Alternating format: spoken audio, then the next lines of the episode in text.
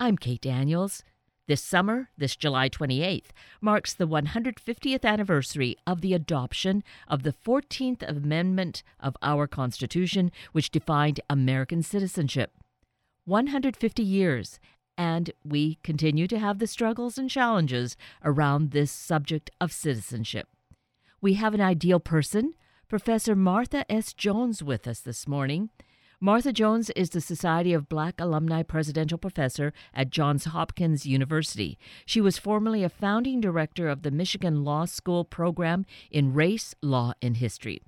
She is an author and joins us this morning with her new book, directly related to the 14th Amendment Birthright Citizens, and she is with us now. Professor Martha Jones, good morning, and thank you so greatly for being with us this morning. I'm happy to be here. You know, with this new work that you have in your new book, Birthright Citizens A History of Race and Rights in Antebellum America, while it's history and you are a legal historian, this strikes me as being history that's not something we read about just in books. History is something alive and relevant, even though it's written about 150 years ago and the situations and prior to that. It's history, it's life that we see uh, really lived out day to day today. You're right. And one of the things I learned in writing Birthright Citizens is that citizenship has always been um, a debate it has always been a contested status, if you will, in the United States. It was true 150 years ago, 200 years ago for African Americans, and here we are in 2018.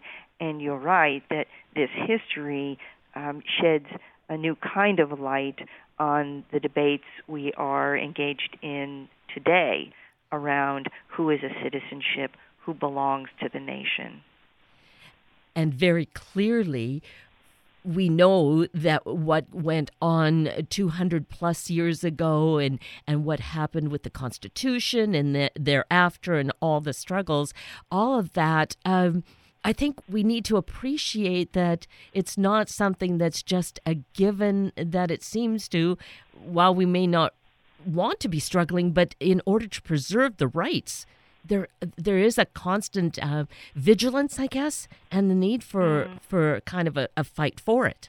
Yeah, and that turns out to be, in a sense, the very origins of citizenship in the United States. Um, as I began to look at the ways in which free African Americans, so these are people, many of them former slaves in the era after the U.S. Constitution. Um, here they are in the United States.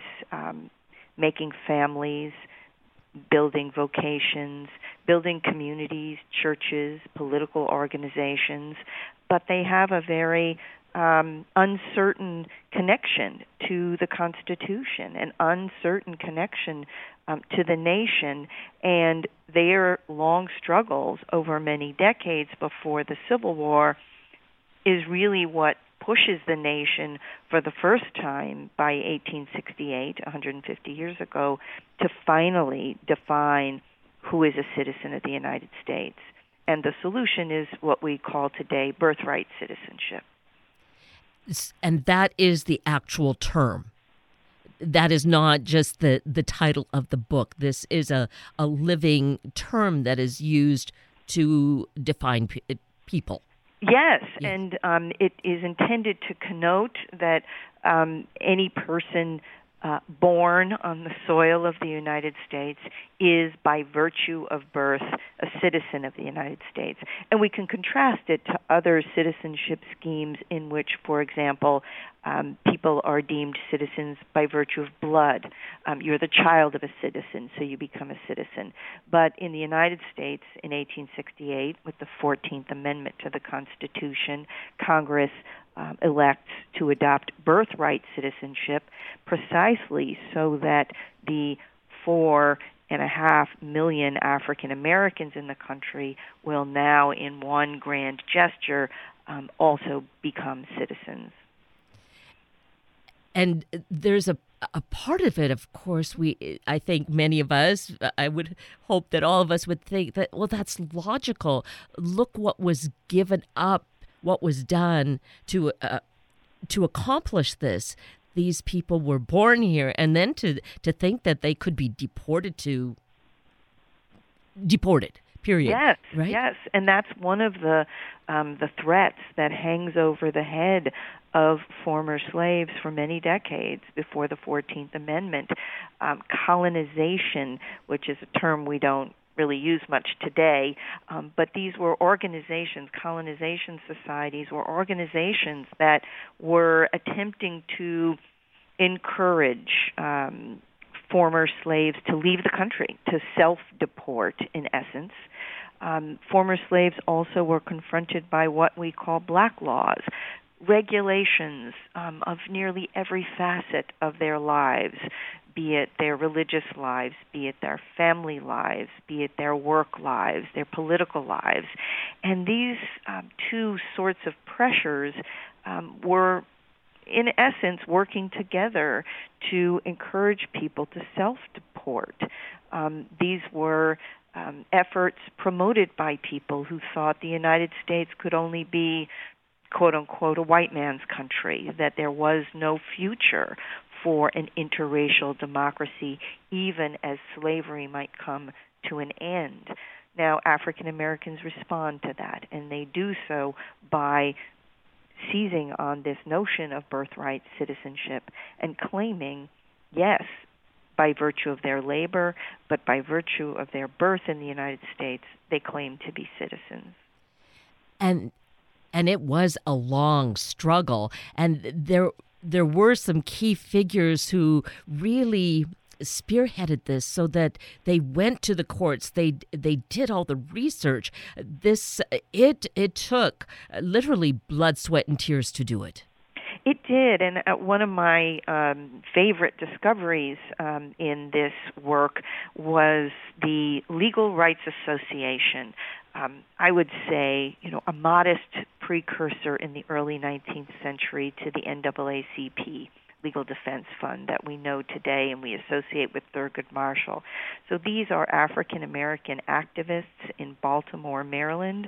It's the 1820s, and they are concerned that they are being pressured, heavily pressured, to leave the United States.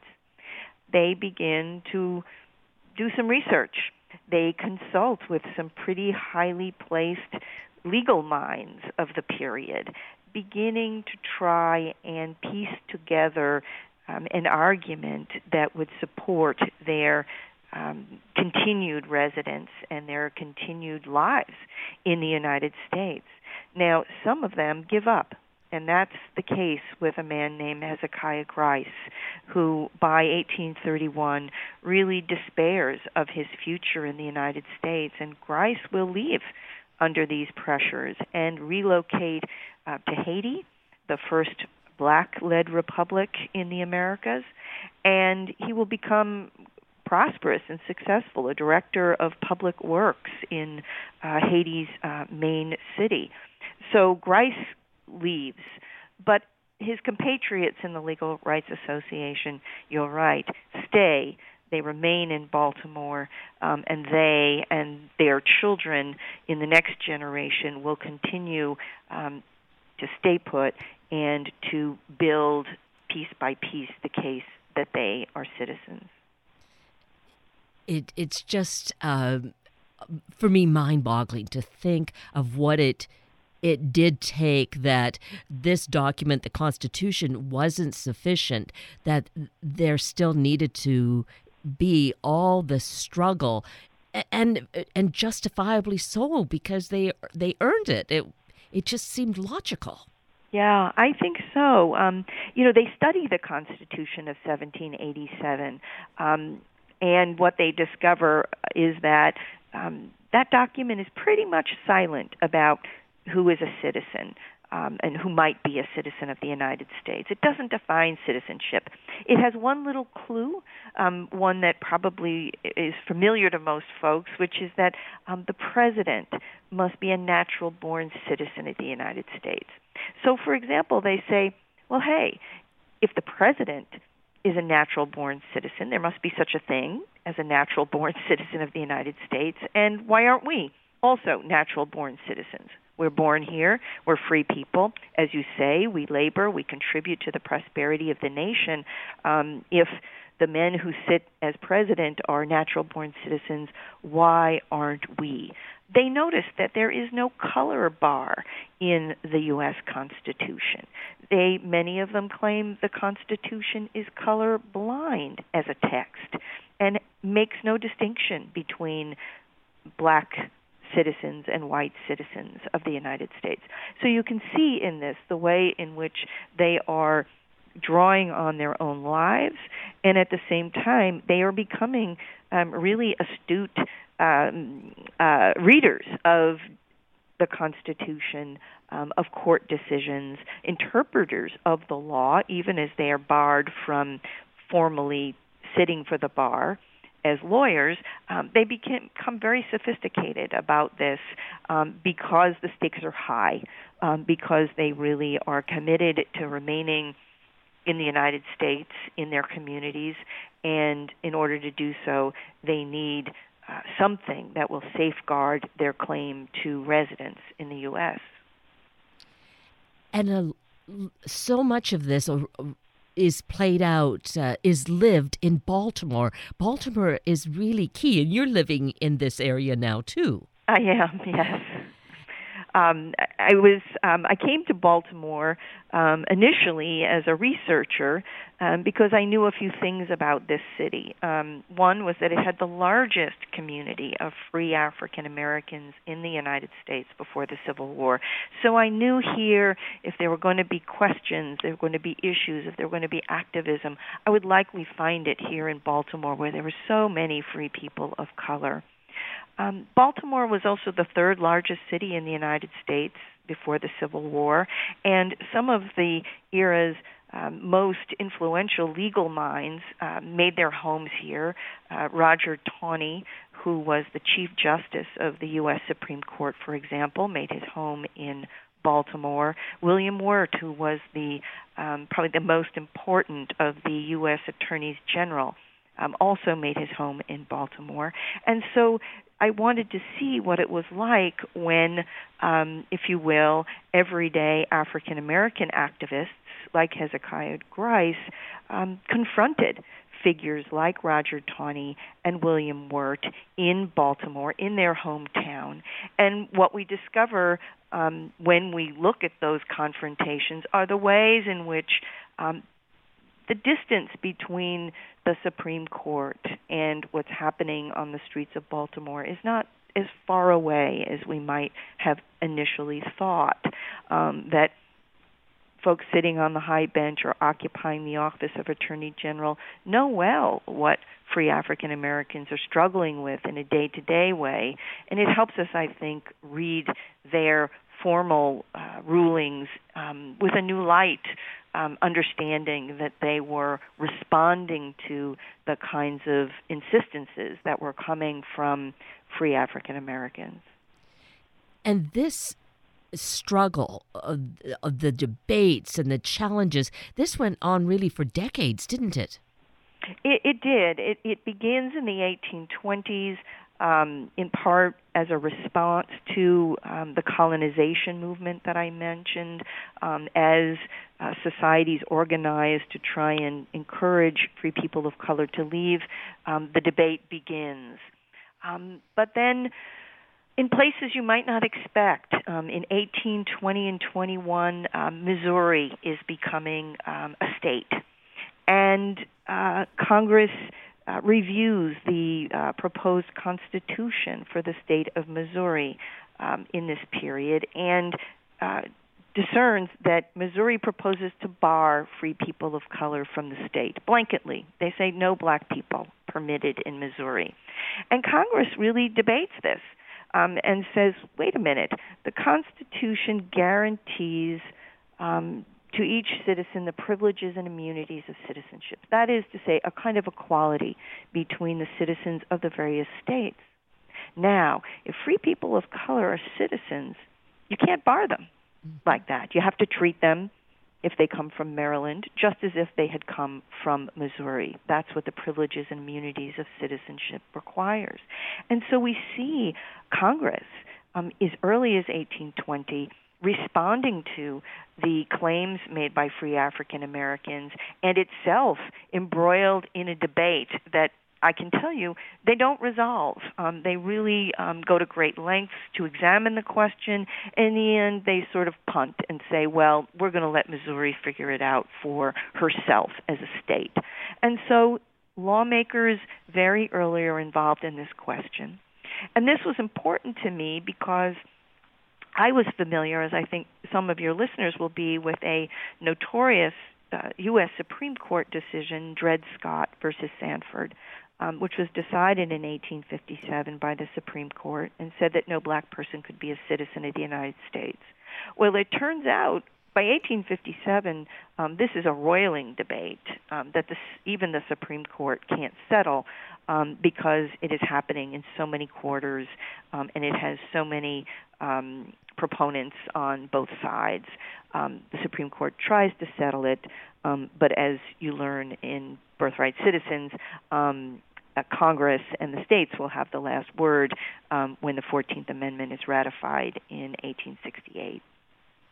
Yes, in 1868. So we see the decades of the real directed struggles and challenges that went on. And so here we are 150 years later. Exactly. This is uh, really the celebration of that accomplishment. It really is. And um, oftentimes we tell the story of the 14th Amendment as an achievement of Congress. And it was. But I hope that readers of Birthright Citizens will come to appreciate the degree to which, particularly birthright citizenship, was the product of these many decades of African American activism. Black people discover this idea, they nurture it, and they, in essence, serve it up to Congress when the time is right as a solution to the question of who African Americans will be inside the nation going forward after emancipation and after the Civil War. Um, so it's a new chapter in a very important story, and I think it's an important story to recover today because um, there are moments in which we find ourselves debating birthright citizenship and asking why and was it a good idea and was it uh, too expansive? Um, well, we have to go back to this history to recognize that the framers of the 14th Amendment were deliberate. Um, they understood the problem that was in front of them. They were well equipped with sophisticated arguments that had been developed by African Americans over the decades. And birthright citizenship was no fluke, no accident, no overreach. Um, it was a way to set, to reset the terms of citizenship in a way that that status would be immune from racism, the racism that Congress was concerned might follow on the heels of slavery's abolition. And this is what is so interesting that uh, your book, Birthright Citizen, is out now at a time when we really can see the, the com- total relevance and how it's this living living history. It's so much a part of us right now. You could not have consciously known that as you were writing but it, it's it's as though you were somehow otherwise directed that this had to come out well, you're absolutely right. Um, I'm not uh, I'm not unique in that um, as historians we begin projects. Uh, in my case, 10 years ago, um, beginning to work on this book, asking the kinds of questions I was, um, working in the archives um, to recover um, the stories that uh, animate birthright citizens, really not knowing where we would be in uh, 2018. And um, so yes, um, it has been uh, a period during which um, I, who I am really a specialist of African American history, um, it's been important for me to also expand my own understanding to the history of immigration, um, to, for example, the story of uh, Chinese Exclusion Acts in the um, latter part of the 19th century, and then, of course, to policy and politics of 2018 to recognize the way in which birthright citizenship, that provision in the 14th Amendment, still arbitrates belonging to an important degree in our own time.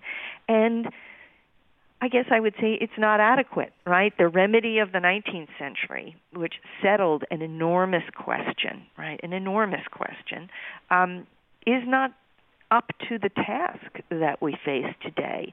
Um, it is doing, I think, the unintended work of uh, separating families, which was never the intention of the 14th Amendment. The 14th Amendment was intended to, by way of citizenship, support, sustain, undergird the reconstitution of the African American family after slavery, after Civil War, after emancipation.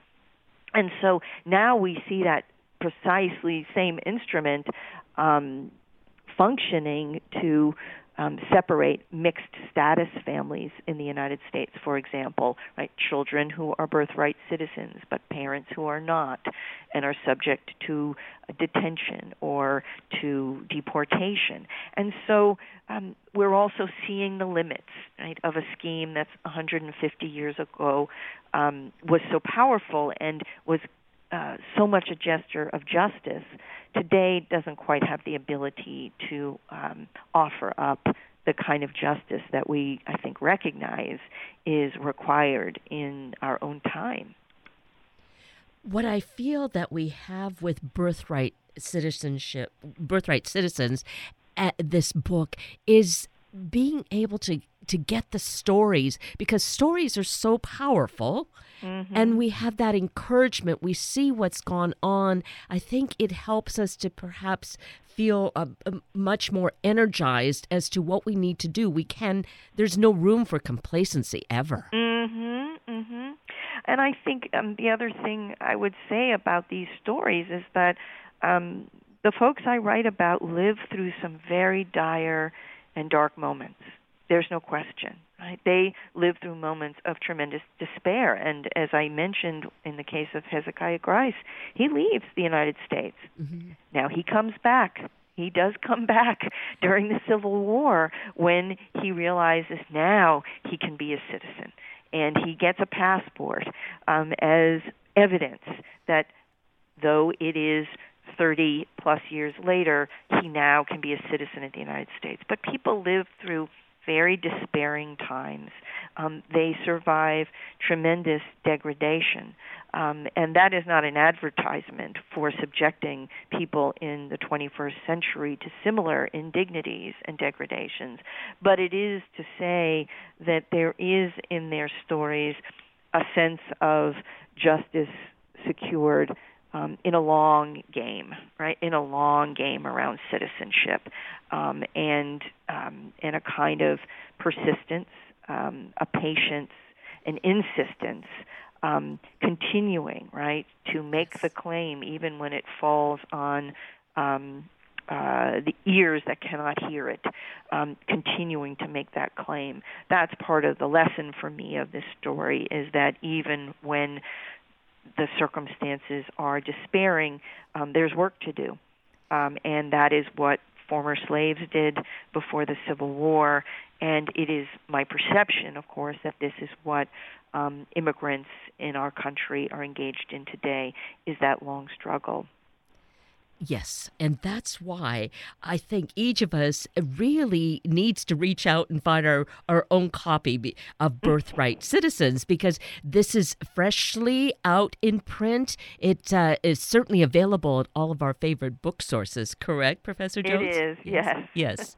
and and it's imp- important, uh, as we've been discussing for the last little bit here, the reason that we need to is because this really uh, reinforces how it's a, a, a living document and it is something that we need to put our energies behind. And and I think again this is the encouragement that we are needing if we feel at all like we're kind of floundering. I think that's right, and so I hope that readers take do take some inspiration from the struggles that Birthright Citizens um, chronicles, um, and see in it um, a reason to continue the struggle over citizenship um, right into our own time. That is as American as anything else. Yes. And I think that we will see. Well, your your work originally you began as as a lawyer, and you were really defending the rights uh, of women and those uh, really in uh, kind of marginalized. And so we see that all of this is pulled together. We uh, we all pull together and, and need to hold on for these rights. Yeah. It is. Um, I really believe it's as American as anything. Um, and uh, I was very influenced by the work of a political theorist Bonnie Honig, who says, you know, there's nothing more um, endemic to a democracy than a permanent struggle over who is in, right, and who's coming in, and who can get in.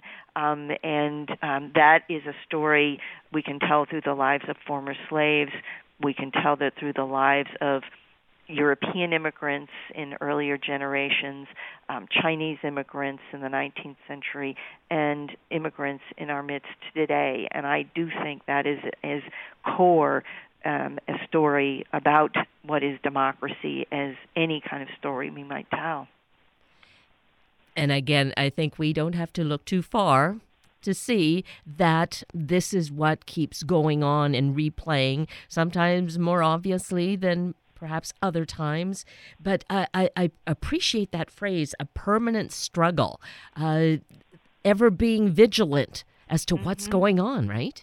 Yeah, yeah, I think so. And, um, and I think that. Um, it is, I think, for African Americans a moment to um, recognize that there are some core um, dimensions of citizenship that um, we might have come to take for granted, right? The right to residence, the right to remain in the soil, to come, to go, to leave and return. Um, and we see that brought into relief in birthright citizens before the 14th Amendment, and we're seeing that today as we're watching immigrants be detained, excluded, deported, um, separated from loved ones. Um, this was the um, the the plight of former slaves before the Fourteenth Amendment. Another area, besides getting our own copy of mm-hmm. Birthright mm. Citizens, is your website. Let's mention that because there again is a wealth of information. Oh, thank you. Um, it's www.marthas jones.com. It's my name.com. Um, and there, um, readers um, certainly can find a link to the book, um, but also some of the commentary um, that I have written that tries to make um, deliberately the connections between this past and the issues that we are confronting today. So I hope that will be um, of interest to some readers who really do want to continue to think about the contemporary implications of this past. You are just so amazing, and I am so grateful for for your passion and and your knowledge and your deep desire then to share it, spending time with us this morning. And I thank you greatly for that. And once again, want to underscore birthright citizens. It's something that we all need to embrace and realize its utter value in our life. Thanks so much for having me. It's my pleasure.